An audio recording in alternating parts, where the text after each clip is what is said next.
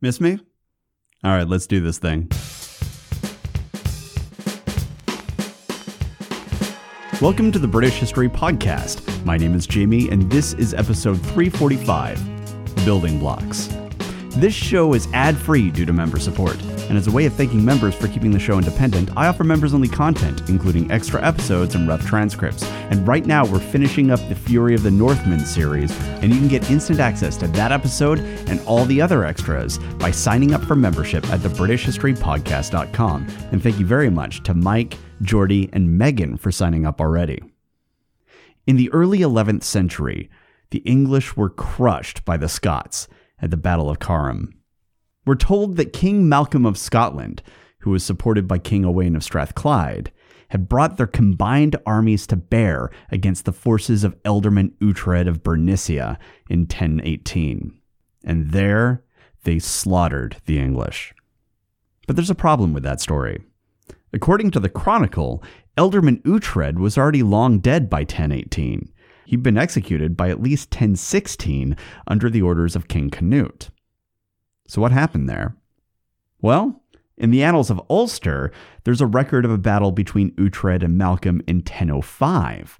So perhaps that was the Battle of Carham we're talking about. But the trouble there is that the annals say that Uhtred won that battle, not Malcolm.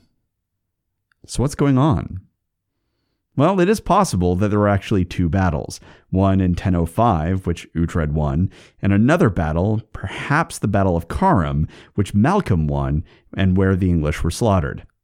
But even then, the scribes must have gotten something wrong, either the date or the people involved. Because unless English history involves a lot more zombies than we thought, the fact is, it's really unlikely that their army was led by a dead man. Now, one possibility is that the scribes mistook Uhtred for his brother, Eadwulf. And the records from Durham do indicate that Eadwulf took over the ealdormancy of Bernicia after his brother had died. And in fact, that same record tells us that Eadwulf surrendered Lothian to King Malcolm, which does sound like something he'd do if he just had his ass handed to him at Carham. However, a different Durham record claims that Lothian was given to the Scots by King Edgar the Peaceable, who was reigning over a half century earlier, and that would indicate that Eadwulf couldn't have granted those lands because he didn't have them in the first place, unless, of course, they were seized at some previous engagement, perhaps at that 1005 battle. The fact is that the records of the North are so poor for this period, it's impossible to know for sure what is truly happening. But something definitely was. Scotland was in conflict with England, possibly for decades, and one 11th century French monk, Rodolphus Glaber, also called Ralph Glaber, wrote of how Canute fought a long war with the Scots. And based on the details he gives, we can be relatively certain that it took place sometime between 1018 and 1026. And from the records out of Durham and the Chronicle, it does seem like significant losses were being incurred, possibly by both sides. Furthermore, the English loss seems to have taken place either in the last few months of the reign of King Edmund Ironside or in the first year or two of King Canute. And we do know that at some point, Scotland did take possession of Lothian. So Scotland was doing things, and it was active, and it was a force to be reckoned with. But unfortunately, what we know about this period, at least when it comes to non archaeological history, comes down to two things. Did someone think it was worth writing down? And did that writing survive in some form to our modern day? If you don't have those two things, you don't have a written record. And it appears that while there were some pretty big events that were going on, they weren't really getting written down. But if you look closely, it's possible that all the events we've been discussing recently in the show were happening against a backdrop of extended war with Scotland. But unfortunately, our scribes are keeping their mouths shut. But if that was what was happening, and Ralph Glaber was correct, that would have added significant pressure on all the figures and events that we've discussed. Furthermore, something similar seems to have been happening in Wales. Looking closely at the records, well, what records there are, we see that the Welsh relationship with England was a bit on again, off again. Edric Streona and King Athelred had been on a war footing with Wales as recently as 1012, and yet Athelred's son, King Edmund Ironside, convinced the Welsh to support him in his fight against King Canute in 1016.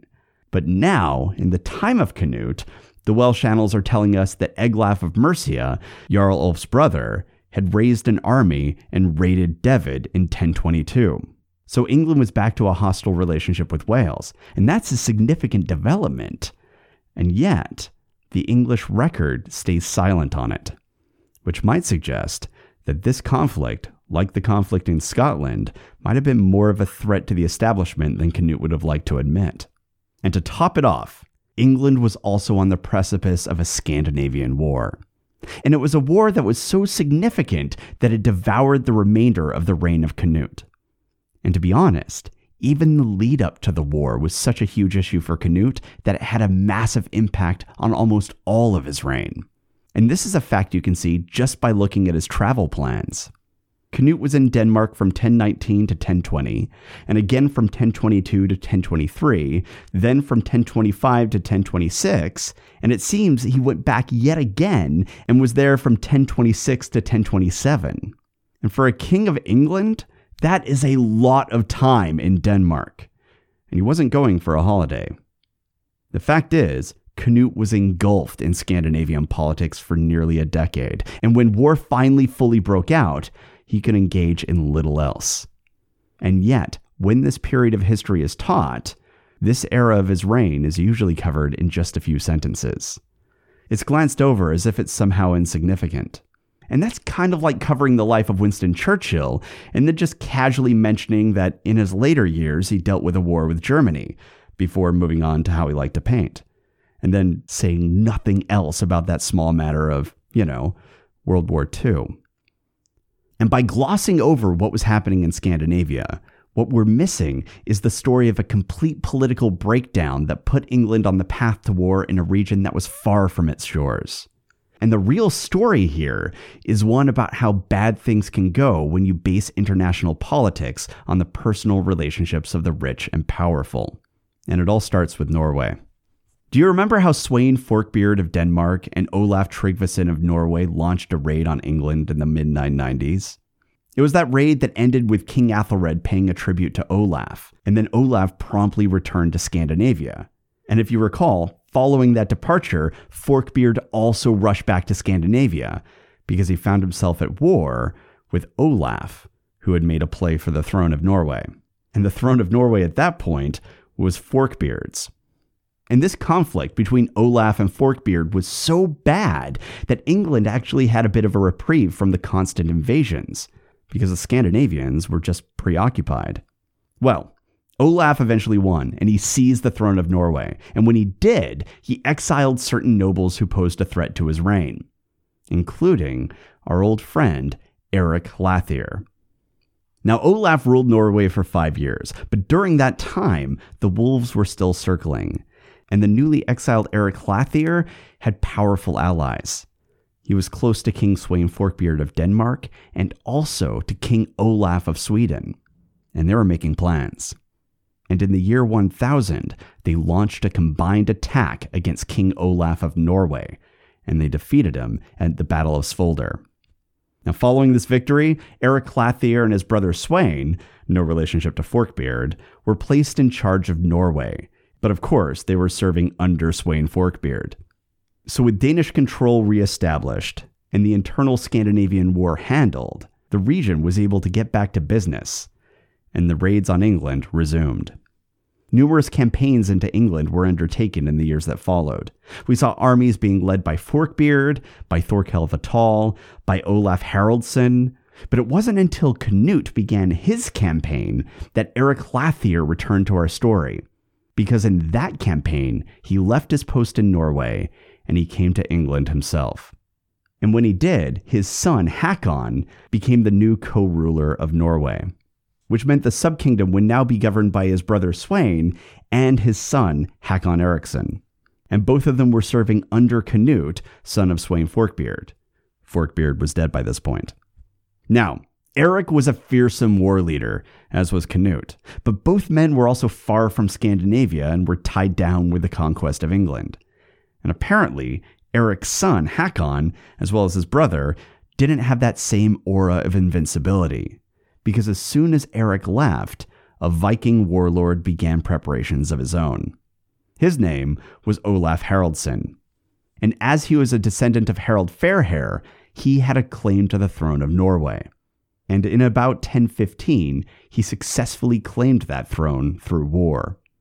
In the conflict, Eric's brother, Sweyn, was killed, and his son, Hakon, was forced into exile, and he fled to England, where he was granted lands in Mercia, which, if you remember, really ticked off Edric Streona and set up that particularly ugly internal courtly clusterfuck.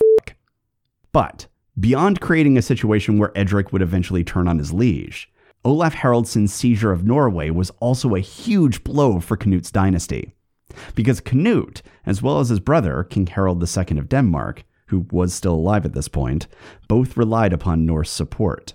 Eric Hlathir's family were close allies and in laws of Canute's dynasty, dating all the way back to Forkbeard. And while this new king, Olaf Haraldsson, had made common cause with Forkbeard during one of his campaigns, that wasn't exactly the same thing. And making matters worse, new King Olaf Haraldsson of Norway was ambitious. He was only about 20 years old, but he had the right combination of work ethic and vision that can make for a formidable leader. And he'd begun his rule by deliberately and systematically ousting any threats to his position and consolidating power upon himself and his allies. And that further broke Norway away from Danish control. And while Olaf wasn't as efficient as Canute or the recent Danish rulers, nor did he occupy himself with large scale urban projects or minting coins, like the Danes have been doing. He was still very effective. And within a very short period of time, King Olaf Haraldsson had put his kingdom on course to become a dominant force in the region within a couple hundred years.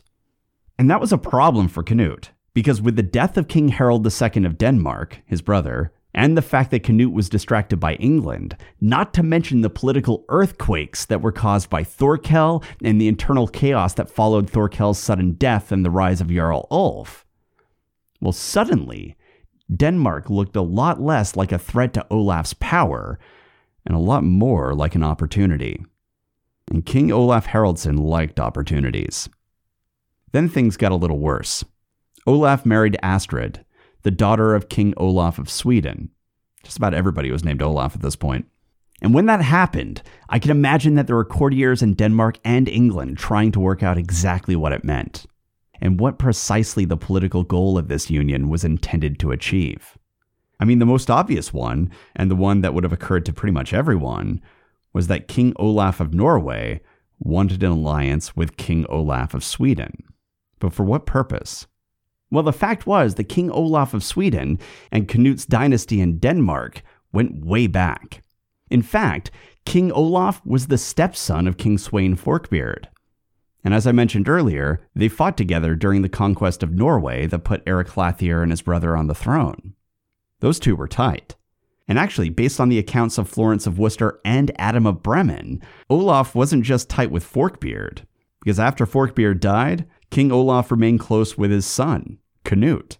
And those sources claim that the two men had a treaty where, once England was fully subdued, they intended to conquer Norway and presumably bring it back under Danish control.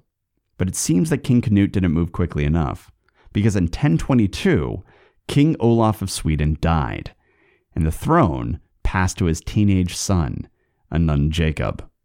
And new King Anund of Sweden didn't share his father's close relationship to Canute.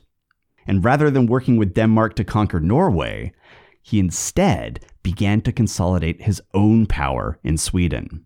And like his brother in law, King Olaf of Norway, King Anund of Sweden was ambitious.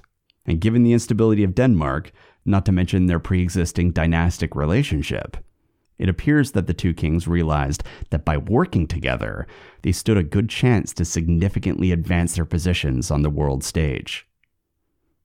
And that brings us to Denmark. Following the death of his brother, Harold, Canute became the king of England and Denmark.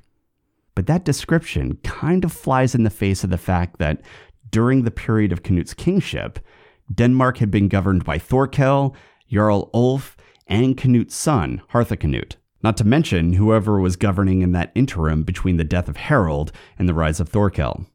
So, what was going on there, and what was it about Denmark that even allowed Thorkel to become such a problem? And why, after Thorkel died, did Canute not rule directly? Well, according to the Annals Ryenses, the Danes weren't all that thrilled about the idea of Canute sitting on the throne. The annals claim that actually Canute was specifically rejected for kingship in Denmark because he'd been in England too long. And that strikes me as quite plausible. Denmark was politically unstable, and it required a strong central figure to keep everyone rowing in the same direction. So the Danish nobility might have feared that if left under the care of an absentee king, the whole kingdom could come apart. And the truth was that Canute was still spending a lot of time in England. Even when we take into account his travel plans and how often he visited Denmark, his time was still split with England. And that would have posed a big risk to political stability, which is probably why Canute had figures who ruled Denmark for him. Now, unfortunately, Canute didn't have any adult male relatives he could turn to. The closest he had was Harthacnut, and Harthacnut was still a child and that is likely why we see influential local leaders ruling Denmark jointly alongside Harthacnut. And it's no surprise that Canute's powerful brother in law, Jarl Ulf, soon took up the role as co ruler alongside the young heir. In practice, Harthacnut likely served as a figurehead, representing Canute's dynasty, but it was Jarl Ulf who ruled as regent. And by doing this, we can guess that Canute was hoping that his problems with Denmark would subside. The Danes would be ruled not by someone far away in England, but by one of their own, locally. And yet, at the same time, Canute would still have his hand on the wheel, because his son would be there to represent the dynasty, and, I assume, the idea was that his son and his brother in law would carry out any edicts that were sent from Canute's court in England. He probably also assumed that his influence over the affairs in Denmark would be unchallenged because his power in Europe was rising significantly. Unfortunately, Canute was wrong. The expansion of his power meant that he'd acquired a great deal of new enemies. Because the fact was that not everyone was excited about Canute's seizure of multiple thrones. And in particular, Norway and Sweden, who had ambitions of their own, were starting to see Canute as an existential threat. Amplifying his problems was the fact that he was deliberately merging his kingdoms into an empire. Canute wasn't just ruling over both kingdoms. He was also installing English allies and appointees in Danish positions of influence, just like he was installing Danish allies and appointees to English positions of influence. And the fact was that the local nobles, both in Denmark and England, weren't exactly thrilled about the sudden competition. And then add to that the reality that the English throne meant that Canute needed to spend a significant amount of time back in England, especially since it appears that he might have been fighting a war with Scotland and possibly also Wales. And then add to that the state of the Danish throne and how his absence from Denmark left him vulnerable. Well, you start to see how this is all shaking out, don't you? Canute had never been more powerful than he was at this moment. And yet, this same success meant that he'd expanded his responsibilities and he'd also multiplied his enemies. He was overstretched, and there was blood in the water. And then suddenly, in 1024, Ealdorman Eglaf of Mercia, the brother of Jarl Ulf, who was the co ruler of Denmark, vanishes from the English witness lists. And he reappeared alongside his brother, Jarl Ulf, in Denmark at the head of an army of Danes and supported by an army of Swedes. And it turned out they had some ideas about who should rule Denmark. If you have any questions, comments, or concerns, you can reach me at the British History Podcast at gmail.com. Stay safe, wash your hands, and don't let the panic overwhelm you. Nothing good comes from panic. Take a deep breath, and I am hard at work on the next episode, so you're going to have something to listen to soon. Thanks for listening.